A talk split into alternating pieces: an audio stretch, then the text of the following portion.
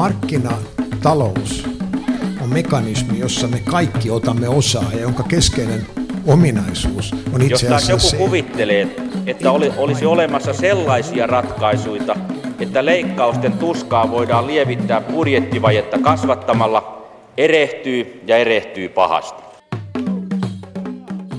Oikein hyvää torstain aamupäivää, hyvät kuuntelijat. Ja talouden viidakkorumpu, se soi tänään Topeekalla. Topeeka, mikä ihme se sellainen on? No sitä pitkin tässä kävelen. Se on Kauhajoen pääkatu, jonka täkäläiset sanovat olevan vanhin kestopäälystetty tie koko Etelä-Pohjanmaalla. Tämä erikoinen kadun nimi lienee peräisin Topeka-nimisestä kestopäällysteestä, jolla tie muinoin katettiin. Olemme siis Kauhajoella, eteläisellä Etelä-Pohjanmaalla, suupohjassa, kuten täällä sanotaan. Tänään Mikä maksaa puhuu yrittäjyydestä niin menneessä kuin olevassakin aikamuodossa. Kimmokkeen tämän ohjelman tekoon juuri täällä Kauhajoella sain tänä syksynä julkaistusta komeasta 500-sivuisesta yrittäjähistoriikista Yrittävä Kauhajoki, jossa käydään paikallista yrittäjähistoriaa aina 1800-luvun tervanpoltosta tähän päivään. Kirjan on kustantanut Kauhajoki 20 000 Oy, joka on kahdeksan pitkän linjan yrittäjän yhteenliittymä. Nykyisin se mentoroi ja neuvoo nuoria yrittäjiä. Ja kuinka ollakaan tällä Topeekalla vastaani kävelee paikkakunnalla tuttu kaksikko, pitkän linjan yrittäjät ja Kauhajoki 20 000 aktiivit Jari Mäkirahkola ja Erkki Jyllilä, jotka myös potkaisivat historiikkiprojektin käyntiin. No kertokaa nyt meille kuulijoille, tuota, että mikä se on se Kauhajokisen yrittäjyyden ydin? Ydin on täällä se, että on yksin yrittäjät, pienyrittäjät. Täällä ei tyydytä siihen tilanteeseen, että joku tulisi laittaa meidän asioita kuntoon. Me lähdetään itse asialle. Kun meillä ei ole varaa siihen johonkin asiahan, niin me ruvetaan järjestämään sitä varaa itselle. Me ei odoteta muilta apuja. Erkki Jylilä, täydennätkö?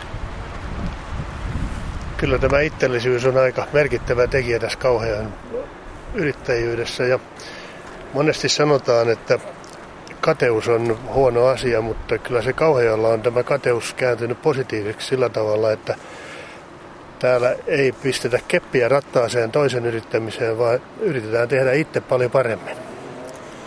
Kateudessa on lisäksi se hyvä puoli, että se pitää joka hippu itse ansaata. Säälin saa pyytämättä. Vähän tällaista pohjalaasta uhoa on kaikilla täällä yrittäjillä. Että me selviämme, me menemme kiven läpi. Kauhajokihan nousi jälleen valtakunnalliseen julkisuuteen, kun täkäläinen Serres Oy sai parisen viikkoa sitten tasavallan presidentin kansainvälistymispalkinnon. Pääsemme tänään vierailemaan myös Serreksellä ja kuulemme, miten erikoistumalla tiettyihin terveysteknologian tuotteisiin on päästy maailmanlaajuisille markkinoille. Tämä hieman tuonnepana tässä ohjelmassa. Jos tätä näkymää teille täällä Kauhajoen keskustassa koetan kuvata, niin rakennuskanta on lähinnä kaksikerroksista, vanhaa ja uutta rinnakkain. Tuonne taakse jäi äsken Kauhajoen uljas kirkko 50-luvun lopulta. Tuossa osuuspankin lämpömittari näyttää muutamaa plusastetta. Ihmisiä liikkuu siellä täällä. Sitten näkyy Kauhajoen Grove, erilaisia kauppoja. Se kuuluisa Kauhajoen kasino, josta Irvin muinoin laulu, lauloi, se on hieman tuonempana. Alkuun muutama fakta Kauhajoen nykyisyydestä. Kaupunki, tämä on ollut vuodesta 2001 alkaen. Asukkaita hieman alle 14 000. 50-luvulla oli vielä melkein 20 000. Tunnettuja kauhajokelaisia ovat muun muassa kapelimestari Jorma Panula, entinen pituushyppäjä Eli Koivula Gryger, nuorison tuntema laulaja Irina, jääkiekkovalmentaja Jukka Rautakorpi, urheilijoita ja musikaalista väkeä siis. Moni historiaa tunteva saattaa muistaa, että nimenomaan Kauhajoki oli se paikkakunta, jossa eduskuntamme kokoontui talvisodan aikana. Tuosta ajasta muistona Kauhajoen vaakunnassa on kaksi kokousnuijaa.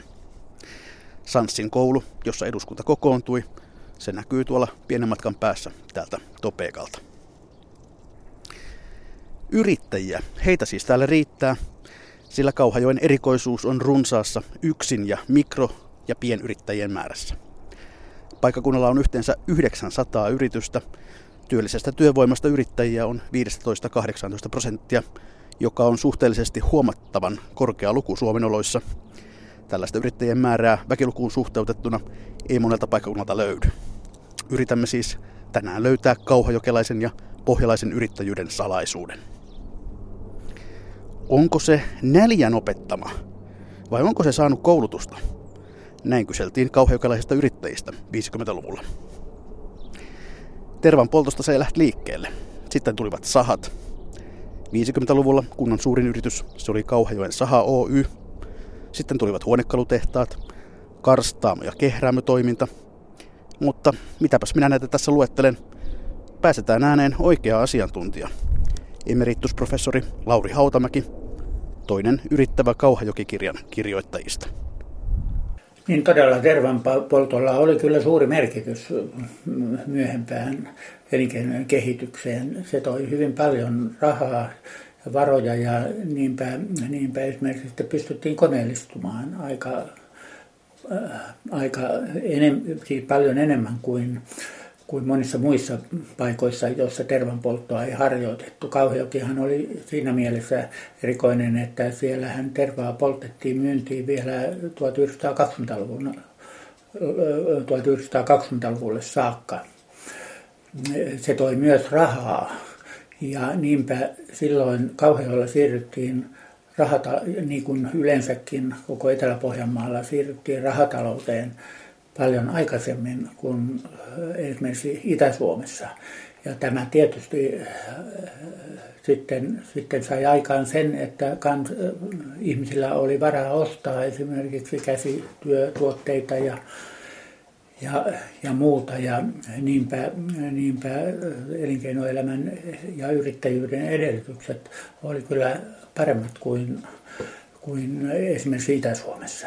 Jos tätä kauheukelaista yrittäjyyttä yrittää hieman tyypitellä aikakausittain, niin millaisia kehitysvaiheita on nähtävissä? No voi sanoa, että, että tämä tuli jo mainittua, että tämä tervetalous, niin sitä voidaan kyllä pitää yrittäjyytenä. Ja, niin, ja, mutta sen jälkeen niin tuli hyvin voimakkaasti sahateollisuus. Kauhealle syntyi pieniä sahoja hyvinkin paljon.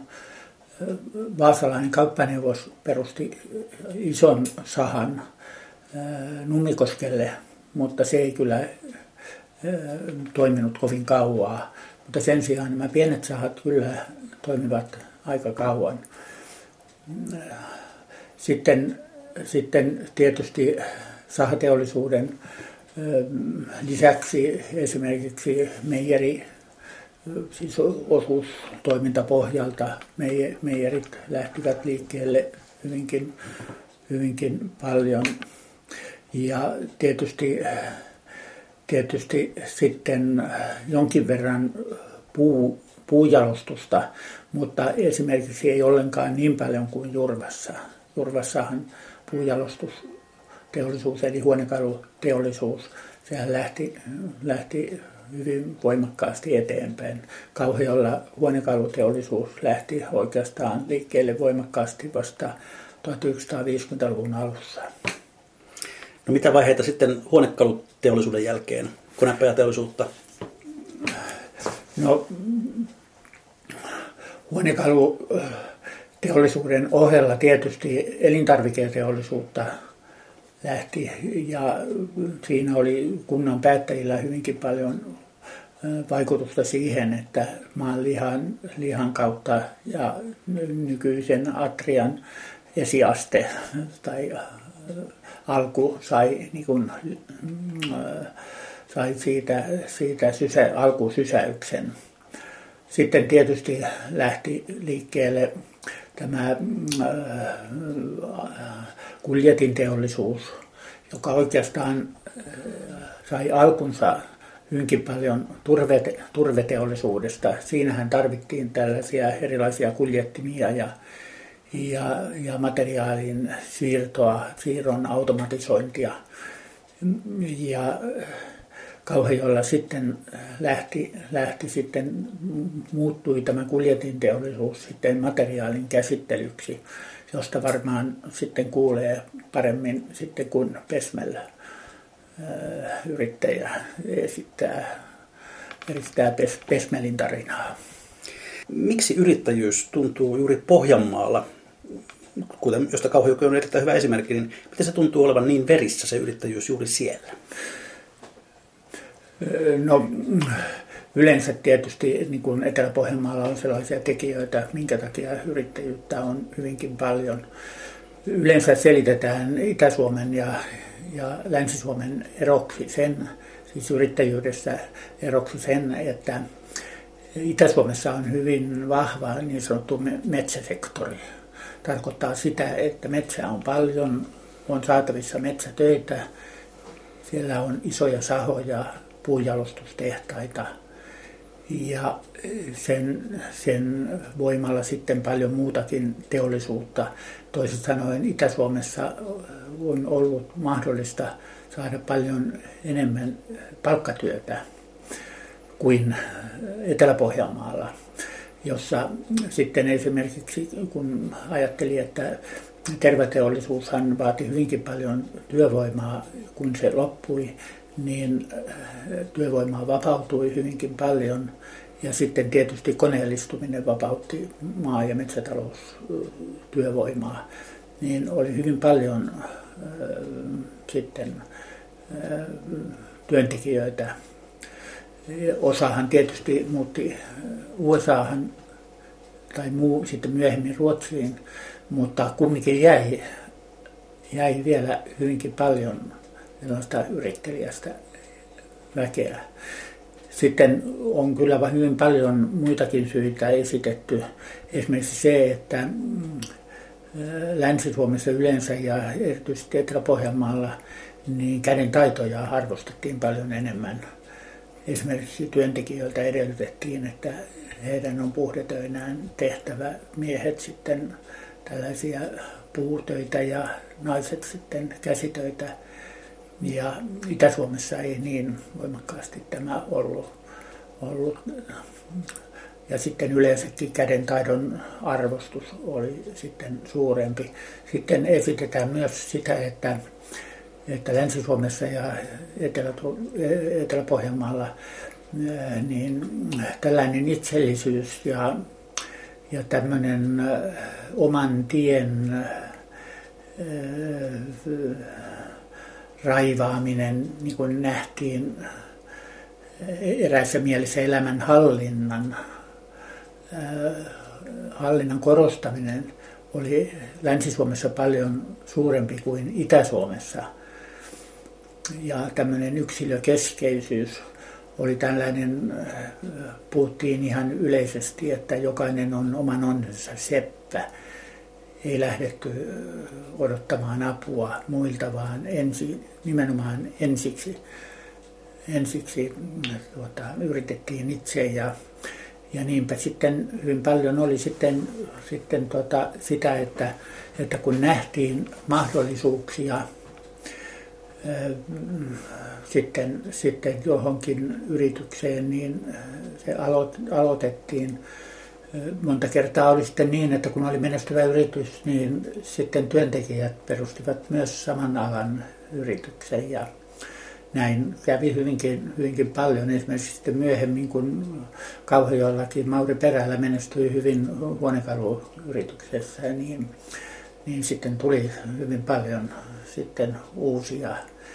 Ja aivan sama sitten tapahtui myöhemmin tässä kuljetin ja materiaalikäsittelyyn että käsittelyteollisuudessa niin työntekijät perustivat omia ja, ja monta kertaahan sitten nämä, nämä alun perin nämä niin sanotut emoyritykset niin suosivat sitä ja ottivat nämä alihankijakseen ja tavaran toimittajakseen. Syntyi verkostoitumista jo tuon niin. aikaan. Minäpä lähden tästä näitä sankaritarinoita etsimään. Kiitoksia professori Lauri Hautoki. Kiitoksia. Ja sitten mennään taas pitkin topeekkaa. Nyt suuntana on Serres Oy, joka alkaa toipua juhlista, jotka tasavallan presidentin kansainvälistymispalkinto sai aikaan. Oppaana on yksi firman perustajista, Erkki Jyllilä.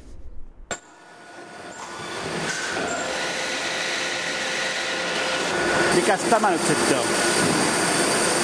Tässä valmistetaan kansiosia meidän Serreksen päätuotteeseen imupussiin ja näitä tehdään tässä, alun perin niitä tehtiin yhdellä koneella muutama tunti päivässä ja nyt meillä on ilmeisesti viisi, kuusi konetta vierekkäin, joka tekee samaa tuotetta, että näin se volyymi muuttuu aikojen kuluessa. Niin, aivan aluksi lämpimät onnittelut Erkki Ylillä. Perustamasi yritys Serres sai aivan hiljattain tasavallan presidentin kansainvälistymispalkinnon. Miltä se tuntui? Joku kauheakin yrittäjä joskus sanoi, että kauhealta saa mennä Vaasaan vaikka minkä kautta ja matkalta ei löydä yhtäkään, joka ei kehumisesta tykkää. Kyllä se on aina mukava saada myönteistä palautetta. Ja tässäkin tapauksessa varmaan on palaute on sekä, sekä perustajille, nykyiselle organisaatiolle että henkilökunnalle. Kaikille se tuntuu mukavalta. Oliko se palkinto yllätys? Oli. No kerropa tiivistetysti, minkälainen on Serreksen tarina? Mistä se alkoi? Serreksen tarina alkoi neljästä perheestä, jotka kaikki oli yrittäjämielisiä ja halusi, halusi tehdä jotain erilaista ja uutta ja pistää niin kuin puumerkkinsä tähän, sanoisiko jopa maailmaan, ainakin nyt kauhean näkökulmaan. Me Annelin kanssa esimerkiksi sanouduttiin irti vakinaisesta työpaikasta Vaasasta. Meillä oli puolen vuoden ikäinen, vajaa vuoden ikäinen lapsi silloin ja lähdettiin yrittäjätaipaleelle hyvin pienellä valmiuksilla ja hyvin pienillä suunnitelmilla. Mitä te teitte silloin alkuun? Me saatiin pari tämmöistä vakiotuotetta. Ensimmäinen tuotteemme oli korokerengas ja me olemme edelleenkin alkuperäisellä alalla. Teemme LVI-osia Toinen iso tuote meillä Sinaissa, iso tuote oli säästöpossut, jota me teimme säästöpankille. Sen lisäksi me teimme hyvin pienimuotoista alihankintatoimintaa. Muutaman vuoden sisällä me teimme useita satoja alihankintatuotteita ja siinä on varmastikin meidän onnistumisemme ja menestyksemme salaisuus niissä ajoissa.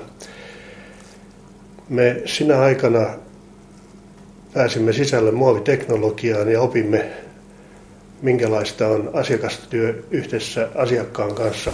Asiakkaalla ei kenelläkään ollut minkäänlaista mielikuvaa tuotteesta. He käsiään pyöritellen kertoivat tarpeensa ja me siitä pohjasta tehtiin sitten tuote, joka toimi asiakkaan kannalta hyvin ja oli myöskin helppo valmistaa. Ja tämä on niin kuin edelleenkin meidän yksi tärkeä vahvuus. Nykyiset päätuotteet ovat sitten mitä? Nykyiset päätuotteet on LVI-tuotteet, lattiakaivot ja siihen liittyvät osat. Ja me olemme aika selkeästi markkinajohtaja Suomen niemellä. Toinen päätuote, joka tuli kuvaan vähän muutama vuosi myöhemmin, on sairaaloille valmistettavat imupussit ja siihen liittyvät tuotteet, joissa me olemme sitten päässeet markkinoille kansainvälisestikin. Näissä kahdessa tuoteryhmässä on se selkeä ero, että LVI-tuotteet ovat samanlaisia Pohjoismaissa, mutta sitten laajemmalle ne ovat erilaisia. Mutta tämä meidän sairaalatuote on samanlainen ympäri maailman, että siinä on sillä tavalla ihan erilainen pohja markkinoida, levittää markkinoita. Kuinka vaikeaa Kauhajolta oli lähteä valloittamaan maailmanmarkkinoita? Hyvin vaikea. Tänäkin päivänä vielä toteaa, että Suomi on syrjässä kaikessa. Itse asiassa viime viikolla me katsottiin meidän auton huoltokirjaa, jossa on eri kielillä mainintoja. Siellä on Viroa, siellä on Latvia, siellä on Liettua, kaikki Pohjoismaat tietysti. Suomen kieltä ei ollut. Ja tämä näkyy kyllä Euroopassa hyvin vähän siellä tiedetään Suomesta. Ja kun ajattelee, että sinne lähes kielitaidottomana menee markkinoille, jossa Suomi juuri ja juuri nimenä tunnetaan, meidän yritykset ei kukaan tiedä yhtään mitään, ja kuitenkin pitäisi saada aikaan luottamus, että tuotteet, joita meitä tilataan, tulevat sen laatuisena, kun ne on tilattu ja siinä aikataulussa, kun ne on tilattu. Kyllä tämän luottamuksen herättäminen on vaikea. Etenkin, niin kuin sanoin, jos ei osaa edes kieltä. No miten se sitten se temppu tehtiin? Kyllä siinä täytyy olla onneakin mukana aika tavalla. Me löydettiin ensimmäinen hyvä jakelija, me löydettiin Hollannista, jonka kanssa yhteistyössä me viimeistelimme. Itse asiassa voisi melkein sanoa, että teimme uuden tuotteen, joka oli vientikelpoinen. Ja tämän yhteistyön pohjalta me sitten vähitellen saimme luottamusta heräämään ja osoituksia.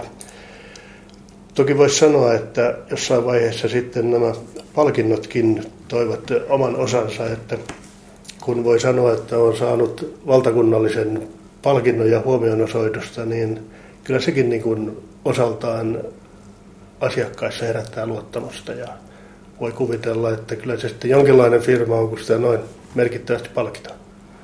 No nyt olet vetäytynyt sitten enää osa omistajaksi tässä, mutta jos katsot taaksepäin, onko ollut missään vaiheessa uralla siis, tai tämän yrittäjätaipaleesi varrella sellaisia hetkiä, että olet ajatellut, että nyt hanskat tiskiin, tästä ei tule mitään? kun lähtee yrittäjäksi, niin siinä sitoutuu sekä henkisesti että taloudellisesti niin voimakkaasti, että ei siinä, mä luulen, että ei minulla eikä varmaankaan muilla tule lopettaminen eteen muuta kuin pakkotilanteessa silloin, kun pankki sanoo tai joku muu sanoo, että nyt se poika riittää. Muutaman kerran on itku tullut yöllä, kun on ollut oikein vaikea aikaa, mutta lopettaminen ei ole tullut koskaan mieleen. No, Erkki Jylillä, kuinka tärkeää onnistumisen kannalta yrityksessä on se, että, että yrityksessä on selkeästi kasvollinen omistaja? Se on tärkeä asia monella tavalla joka suuntaan. Kasvollinen omistaja ajattelee asioita pitkäjännitteisesti. Tämän päivän Suomessa ja ehkä maailmassakin ollaan liiaksi kvartaalitalouden puitteissa ja osakekurssin lumoissa. Perheyritys voi rauhassa ajatella pitkäjännitteisesti. Sen ei tarvitse ajatella sen joka päivä sitä huomista pörssikurssia, vaan voi tehdä asioita niin, että ne kantaa jatkossakin. Ja mä luulen, että se on henkilöstön viihtyisyyden ja kannalta myöskin hyvä asia. Siellä voidaan ja yleensä syntyykin hyvin luottamukselliset ja hyvät suhteet henkilöstön kanssa. Että itse asiassa mä oon aina ihmetellyt niitä työpaikkaviihtyvyysasioita. Puhutaan, että työpaikalla ei viihdytä ja on ongelmia. Tässä omassa yrityksessä en ole koskaan törmännyt semmoisiin asioihin. Ja täällä sitten tuota niin, Mauno poika leikkaa näitä lihoja ja jauhetaan, vakumoidaan. Ja, ja täällä sitten pesutila, missä pestään kaikki nuo tavarat ja täältä löytyy sitten lihavarastoa. Ja meillähän on paljon tätä rahtityötä näiden asiakkaiden lihoja, mistä me jalostetaan niitä, jotta sonni tulee tänne, leikataan, jalostetaan ja Rantalan liha on täällä Kauhajoella toimiva liha-alan perheyritys perustettu vuonna 1992. Vuosien kuluessa yritys on laajentanut toimintaansa lihanleikkuupalvelusta monipuoliseksi lihajalosteiden valmistuslaitokseksi. Ja täytyy myöntää, että tähän ohjelmaan tämä yritys valikoitui osin kyllä myös nimensä vuoksi.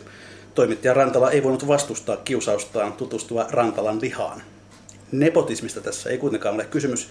Tiettävästi emme ole toimitusjohtaja Markku Rantalan kanssa sukulaisia – tai jos olemme, niin sitten kovin kovin kaukaisia. Mutta toimitusjohtaja Markku Rantala, miksi sinä halusit ryhtyä yrittäjäksi?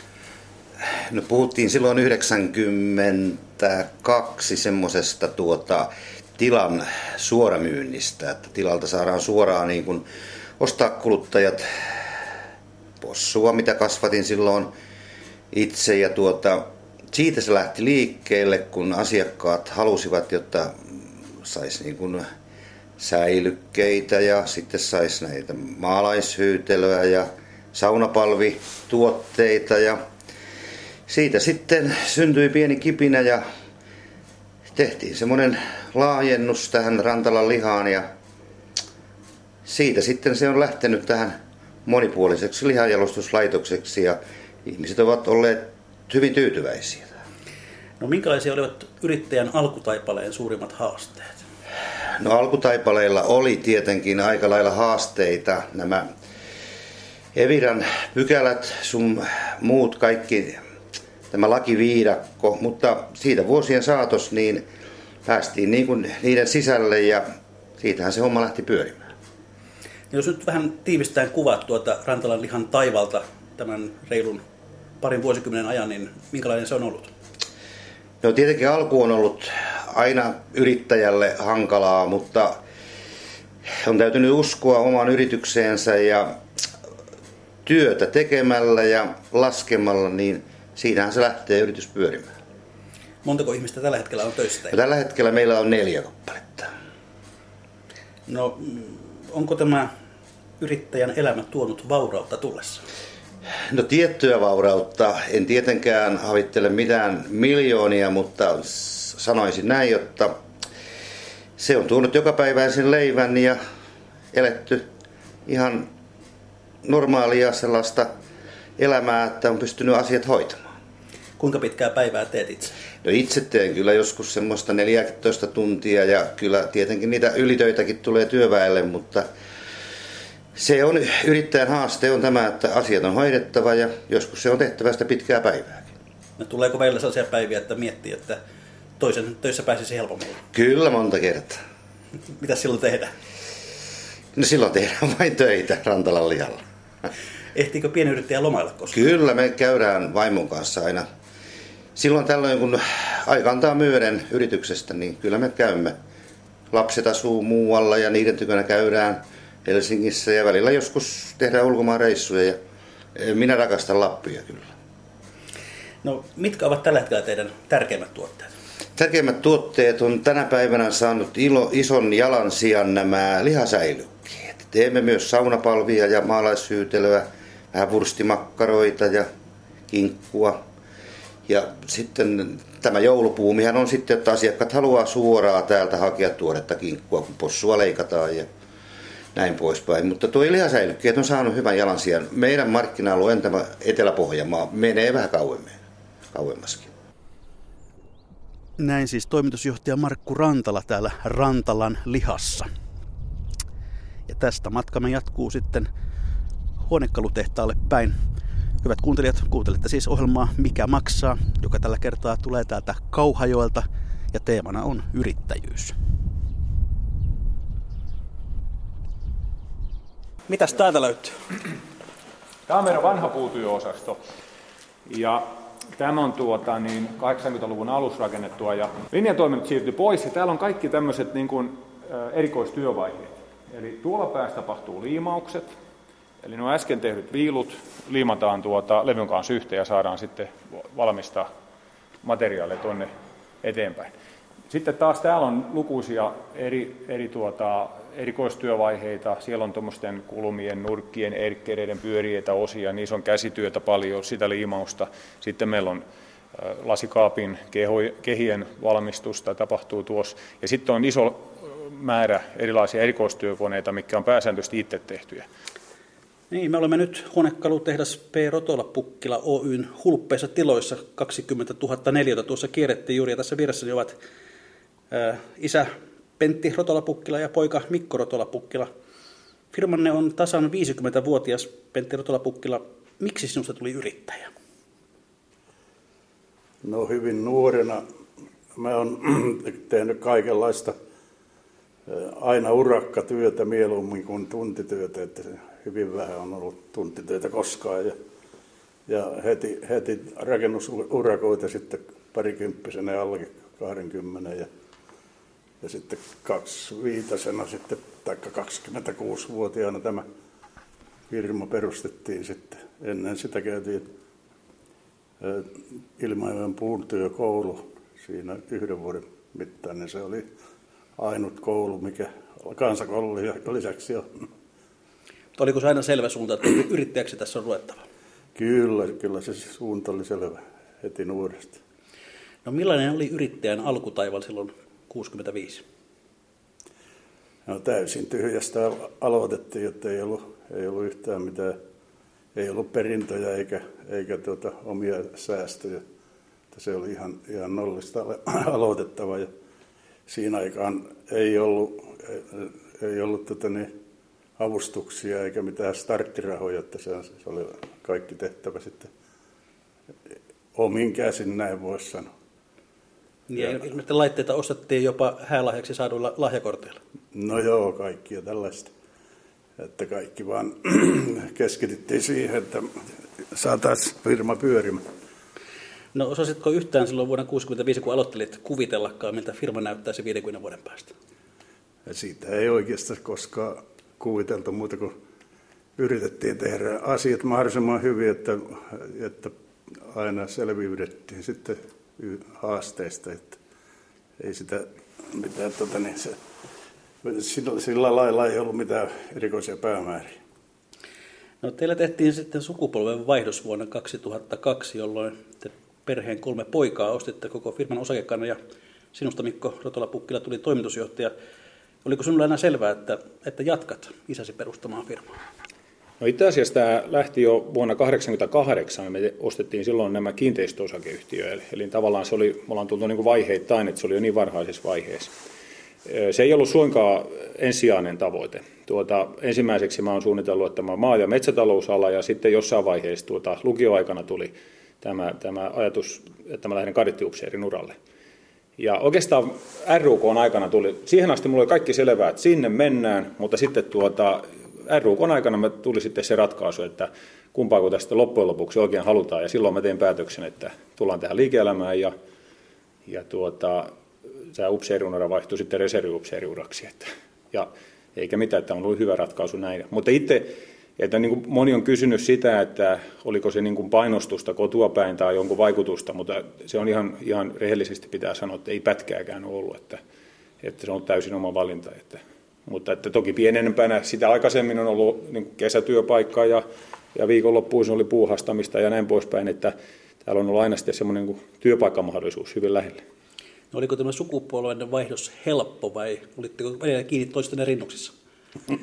Tuota, sehän sanoi silloin, kun me, mehän otettiin siihen ely sellaista näihin laki, lakijuttuihin tuota apua ja siinä oli tämmöinen niin kuin, oliko se tämmöinen niin viestivaihto, tämmöinen ohjelma, mi, mihinkä osallistuttiin ja tuota, ja se taisi sanoa se konsultti siinä, että ei näin helppoa vissiin ole koskaan ollut. Että, niin että, joo, joo, mutta oikeasti siinä meni silti, tuota, se on, se on kun otetaan kaikki tuota verottajalta ennakkoselvitykset ja kaikki, me tehtiin tämä nimittäin kauppana, niin kun kaikki selvitettiin juurta jaksaa ja eri vaiheet läpi, niin se oli silti yli puolen vuoden prosessi. Vaikka täsmälleen tiedettiin, missä ollaan ja mihin halutaan mennä, niin aikaa se silti vei kumminkin yllättävän paljon. Mutta se on puusasti se sujuu, ei siinä mitään. No Pentti Rotola-Pukkila, vieläkö sinä olet jollakin tavalla yrityksen toiminnassa mukana? Joka päivä. Mitä teet? Näinhän. No lähinnä uusien laitteiden kehittely ja, ja suunnittelu ja sitten, sitten korjaukset tietenkin on aika suuri osa sitten aina töitä. Kone, koneiden korjaus, niitä on kertynyt koneita niin paljon, että siinä on aina asiaa joka päivä suurin piirtein.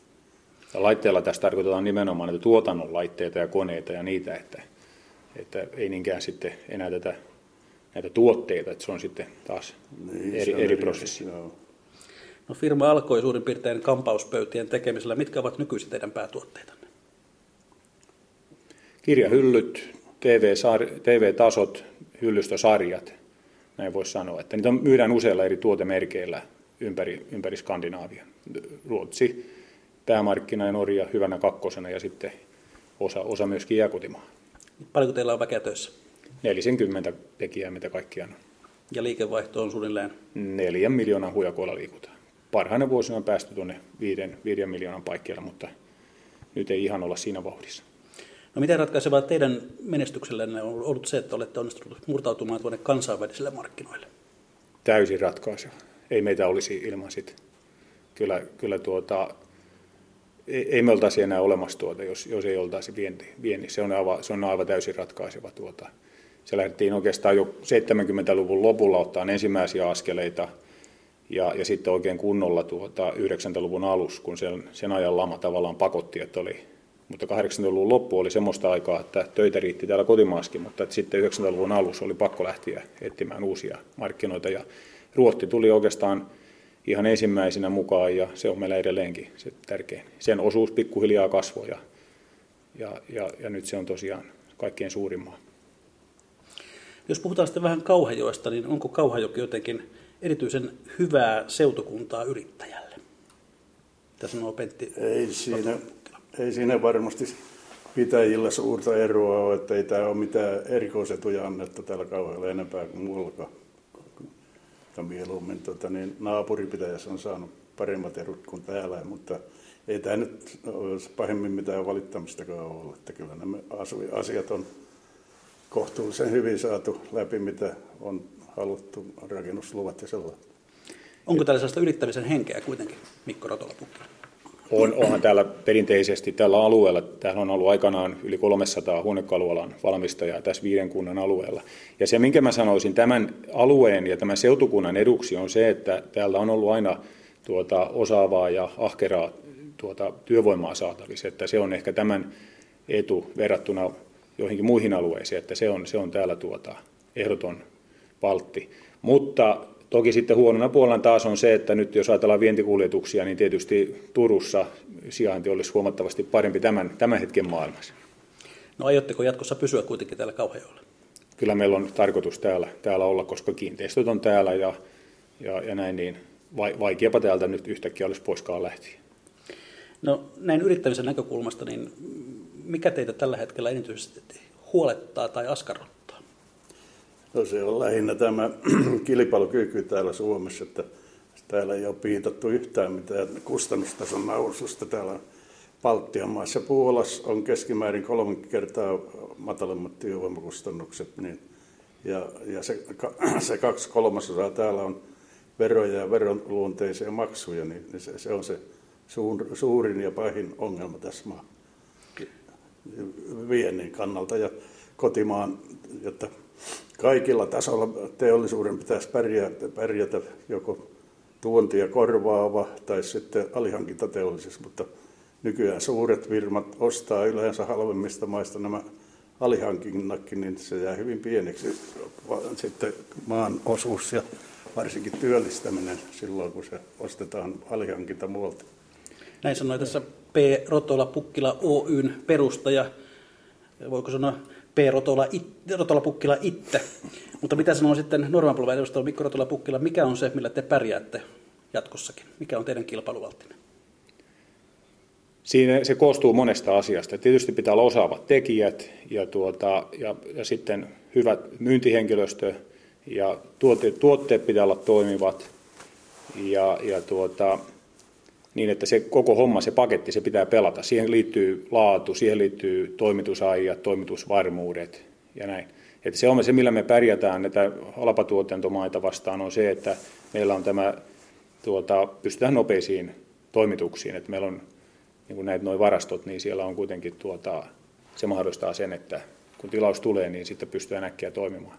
Mutta toi, mitä isä sanoi, se on ihan totta, ja se on vaivannut niin kuin voisi sanoa, jo vuosikymmenet. Ja, ja me ollaan ehdottomasti sitä mieltä, että se osaaja on sen palkkaansa ansainnut, mutta tämä Suomen verojärjestelmä vaatisi perusteellisen remontin niin, että siitä työn teettämisestä niin ei, ei tuota, niin suuresti verotettaisi firmoja. Se, mikä viime aikoina on ollut erityinen, voisi sanoa, että nyt ihan tässä, tässä viimeisen kaksi vuotta, niin on valuuttakurssikehitys.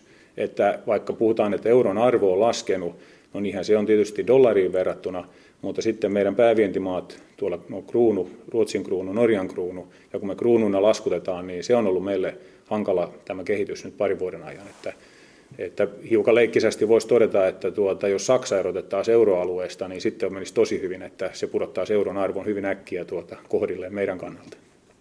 No miten on, vietetäänkö 50 vuoden päästä P. Rotola Pukkila Oyn 100-vuotisjuhlia? Mitä veikkaat?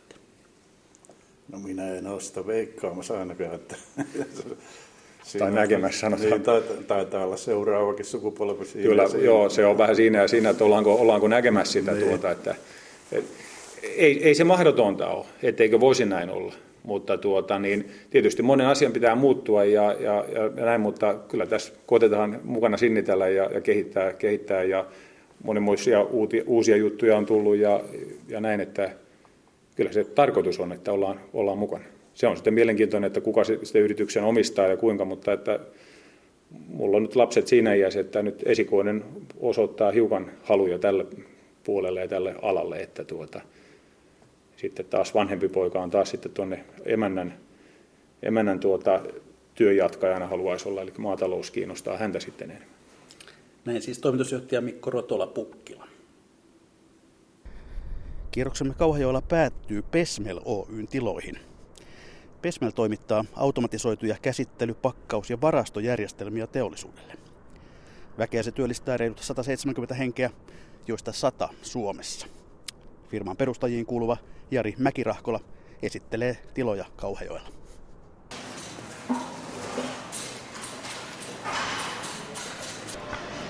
Mm-hmm. Tässä on Intiaan lähtevä teräsrullien pakkauskone. Täysin automaattinen, tekee vaippapakkauksen, päätypakkauksen, kulmavahvikkeet sekä sisälle että ulos. Silmästä käärintäviä lopuksi, jolla saadaan täydellinen kosteussuoja rullaan. Ja tällä tulee olemaan linjalla töissä yksi henkilö, joka huolehtii tämän täytöistä. Ihmetyttää vain tämä meidän länsimainen tekniikka, jos intialaiset, kiinalaiset automatisoi sillä kustannustasolla tuotantonsa, niin kuinka kova paine meille ennen pitkää tulee nostaa omaa tehokkuutta enemmän kuin esimerkiksi täällä meidän kotimaassa nyt 5 plus 5 plus 5. Jari Mäki-Rahkola, miten sinusta tuli yrittäjä? No välitön syy oli siinä, että niin tuota, olin pitkän aikaa jo valmistautunut siihen. Opinnot oli Jyväskylässä ja mulla oli tällainen O110-linja, joka oli tuotantotalouden opintosuunta. Keskisuomalaiset isännät olivat päättäneet, että siellä täytyy ryhtyä opettamaan pienelle ja keskisuurelle teollisuudelle johtajia.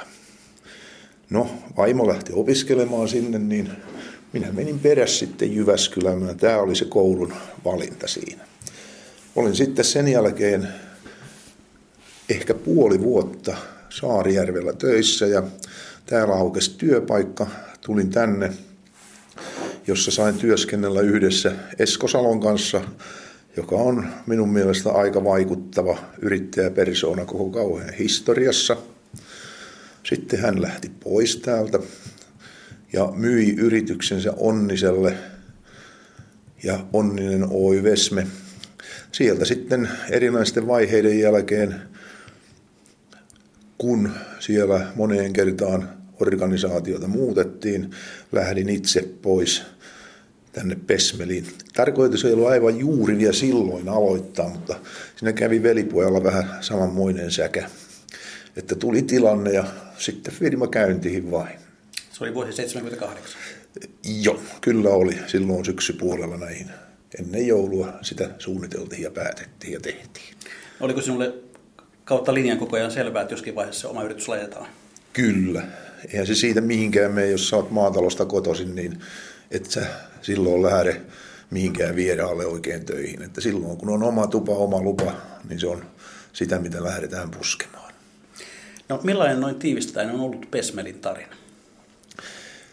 Pesmelin tarina on ollut ensinnäkin huikea kasvutarina, monivivahteinen, monivaiheinen ja paljon jättänyt muistoja nyt itselle, koska on tällä hetkellä nyt sitten eläkkeellä. Ja väittäisinpä jopa näinkin, että paikkakunnalle tuonut huomattavan määrän vireyttä ja mahdollisuuksia. Mitä Pesmel tekee? Pesmel tekee tänä päivänä, itse luokittelen sen teollisuusautomaation tekijäksi. Toimialana siellä meillä on erilaiset materiaalinkäsittelylaitteet. Ollaan tuotannon loppupäässä itse varsinaisia jalostuskoneita. Me ei tehdä paperikoneita tai teräksen valssaimia tai tällaisia, mutta niin, toimialana on sitten tämä paperi, kartonki sun muut, eli teollisuus, eli tällainen kuitua, kuitua käyttävä, ja toinen on metalliteollisuus, rauta, teräkset kaikissa lajoissa, kupari, messinki, ja nyt alumiini pinnistää ylöspäin kovasti maailmalla. No silloin kun velipojan kanssa aloititte tätä, niin minkälaisia ne suunnitelmat oli, mihin tähtäsitte? Sen verran vielä lisäksi, että meitä oli itse asiassa sitten toiset veljekset vielä lisäksi tässä ja ne suunnitelmat nyt kyllä oli sillä niin, että niin yksinkertaisesti, että me tehdään töitä ja otetaan leipämme siitä, kun aloitettiin. Siitä on päässyt sitten toiminta vähän kasvamaan. Kyllä, aika paljonkin. Ja ensiksi kuviteltiin, että meidän markkina-alue voisi olla tästä kotua kahden tunnin päässä, mutta ei siihen mennyt vuottakaan, kun jo ruvettiin katteleen kauempaa. Ja tänä päivänä kierretään ympäri maailmaa. Sen takia meillä ei ole toimitusjohtajaa eikä myyjiä esimerkiksi tänä päivänä läsnä täällä. Yksi on Kiinas, yksi on Amerikassa. Että niin, ne on menossa ja ne oli valitettavasti meidän kannalta oli ne sovittuna aikaisemmin ennen kuin tämä tilaisuus voitiin sopia, mutta asiakaslupausta ei myöskään sovi ikinä pettää. No jos arvioit yrittäjyyttä Suomessa tällä hetkellä, niin mitkä ovat ne isoimmat haasteet? Isoimmat haasteet. Se täytyy heti luokitella eri kokoluokkiin. Isoilla yrityksillä, tosi isoilla, on mun mielestä ihan kohtuulliset mahdollisuudet, jopa keskisuurillakin, että kyllä ne haasteet on siellä pienemmässä päässä, että niitä uusia yrittäjiä syntyisi. Mikä siihen auttaisi? yksinkertaisesti sellainen tilanne, että annettaisiin niiden ruveta yrittämään ja tekemään ilman, että niitä koko ajan tyydetään. No millaiset ovat Pesmelin tulevaisuuden näkemät tällä hetkellä? Olet osa omistaja kuitenkin vielä, vaikka eläkeläiseksi itse asiassa tituleeraatkin ja hallituksen jäsen. Kyllä. No itse asiassa tämä ei ole edes se pahin alho, mistä ollaan noustu nyt tässä 2008 jälkeen kyllä pahempi oli silloin aikanansa se 92-96 väli. Silloin oltiin kyllä enempi kuin sillas ja voi olla, että siellä piti molemmat hartia kävästä kentässä ennen kuin sieltä noustiin. Mutta noustiin, noustiin. Nyt on jälleen sitten tämän globaalin rahoituskriisin seurauksena – jouduttu tekemään ikäviä päätöksiä monelta kannalta. Ja täytyypä näin sanoa, että niin tuota, on siinä varmaan työvoima osalta joutunut kärsimään, mutta kaiken maksun on kuitenkin omistajat tehnyt, että tämä edelleensä pyörii. Ja sillä tämä on saatu. Kysyit sitä tulevaisuutta. Kokemuksen mukaan, kun kahdeksan vuotta yritykset on ollut investoimatta koneisiinsa, niin sinne on tullut investointipatoumaa, jota puretaan tällä hetkellä. Toinen, mitä siellä on, että tämä, missä mekin ollaan vahvasti mukana tässä uudessa digitalisaatiossa ja tehokkuuden nostossa, niin se tulee merkitsee meille, uskon niin, aika paljon töitä. Ja tässä kohdassa käytän kiitollisuutta jälleen kotimaisen yrityksen kohdalta Metsäfibre, heidän kanssa on kehitetty uusi tuote ja toivon mukaan me voimme sitä ryhtyä markkinoimaan samalla tavalla ympäri maailmaa, kun meillä tapahtuu Outokummun kanssa yhteistyössä kehitetyt tuotteet. Jari Mäkilä Rahkola, onko se niin, että Pesmel on ja pysyy täällä Kauhajoella? Sitä mä en uskalla sanoa, mutta kyllä se ainakin on. Ja mä luulen, että on aika pitkän aikaa täällä. Että löytää sellaisen, kuinka mä sanoisin, lojaalin, sitoutuneen henkilökunnan, niin se on äärettömän vaikeaa. Toisaalta on myös niin, että niin me ollaan harjoiteltu täällä nyt jo pitkän aikaa tekemään työtä sillä tavalla, että Kauhajoki, Boston, Mumbai on yhtä aikaa yhteydessä. Ja se tapahtuu tämän Skypen tai mitä ne uudet välineet on avustuksella ja tätä harjoitellaan ja toteutetaan joka päivä. Sitten paikalle enää mennään vain silloin, kuin on aivan välttämättä saatava niin sanottu nokkakuso aikaan. Näin sanoi Jari Mäkirahkola Pesmelin perustajia ja omistajia. Jouko Virtanen, olet tehnyt todella pitkän uran kuntapuolella täällä Kauhajoella. Näin kunnallismiehen näkökulmasta, niin minkälainen paikka tämä on yrittää? Kyllä tämä on perusteiltaan erittäin hyvä paikka yrittää. Täällä kuntalaisten suhtautuminen yrittämiseen ja yleensä työntekoon on, on poikkeuksellisen vahva. Sinulla on perspektiiviä 60-luvun alkupuolelta 90-luvun loppuun saakka. Miten tämä yrittäjyys tällä sinä aikana muuttui tai kehittyi? Perinteinen pienyrittäjyys, joka on aina ollut Kauhajoen keskeinen osa yrittäjyyttä, on, on monipuolistunut, laajentunut ja sitten jonkin verran on saatu, saatu ulkopuolelta myös yritystoimintaa tänne. Joitakin isompia yrityksiä. Et itse ole kuitenkaan lähtöisin täältä Kauhajoelta, niin oletko koskaan ihmetellyt, että mikä se näitä kauhajokisia oikein ajaa yrittämään? Kai se on, on se pitkä historia. Täällä on aina opittu tuntemaan se asia, että leipä tulee vain työstä tai yrittämisestä. Ei, ei täällä makaamalla ole leipää saatu koskaan. Ja se on, se on niin syvällä kauhajokisten mielessä, että sieltä se ponnistaa tämänkin päivän yrittäjyys.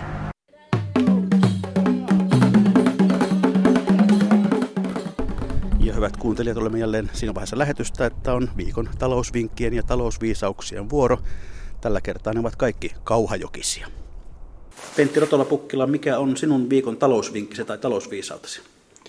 Suomen verotus on, olisi muutettava Viron äh, tyyppiseksi. Viron tasavero on ainut, joka on kaikille osapuolille parempi, koska tämä nostaa juuri asunnon ja, ja elintarvikkeiden hinnan kaksinkertaiseksi tämä verotus, niin jos se on 20 prosentin tasavero, niin silloin voi sanoa, että 30 prosenttia näistä edellä mainitusta asioista putoaa sinne.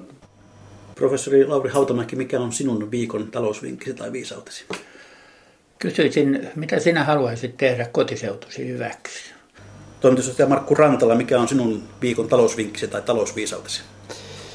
Ole rehellinen työssäsi, niin sinä pärjäät. Erkki Jylilä, mikä on sinun viikon talousvinkkisi tai talousviisautesi? Hoidetaan yhteisiä asioita yhteiseksi eduksi ja pikkuisen pienempi paino nurkkakuntaiselle odinvalvonnalle. Näin on aika kiitellä kauhoikalaisia isäntiämme. Kiitoksia myös hyvät kuuntelijat. Mikä maksaa ohjelmassa? Yrittäjyysteema jatkuu myös ensi viikolla, jolloin vierakseni saapuvat Suomen yrittäjät ryn toimitusjohtaja Jussi Järventaus ja toimitusjohtaja Leena Mörttinen Perheyritysten liitosta. Tähän päätteeksi yrittävä kauhajokiteoksesta sitaatti tuntemattomaksi jääneen kansanmiehen näkemys Kauhajoen menestyksen avaimista. Se kuuluu näin. Ei tarvita suuria visioita, mahtavaa budjettia, miljoonalainoja, suuryrityksiä, vaan yleensä yrittäjiä ja yrityksiä, jotka auttavat ihmisiä leivän syrjään. Kun kunta hoitaa omat asiansa ja ihmiset pitävät toisistaan huolta, hyvä elämä tulee itsestään. Topeekalta kuulemiin.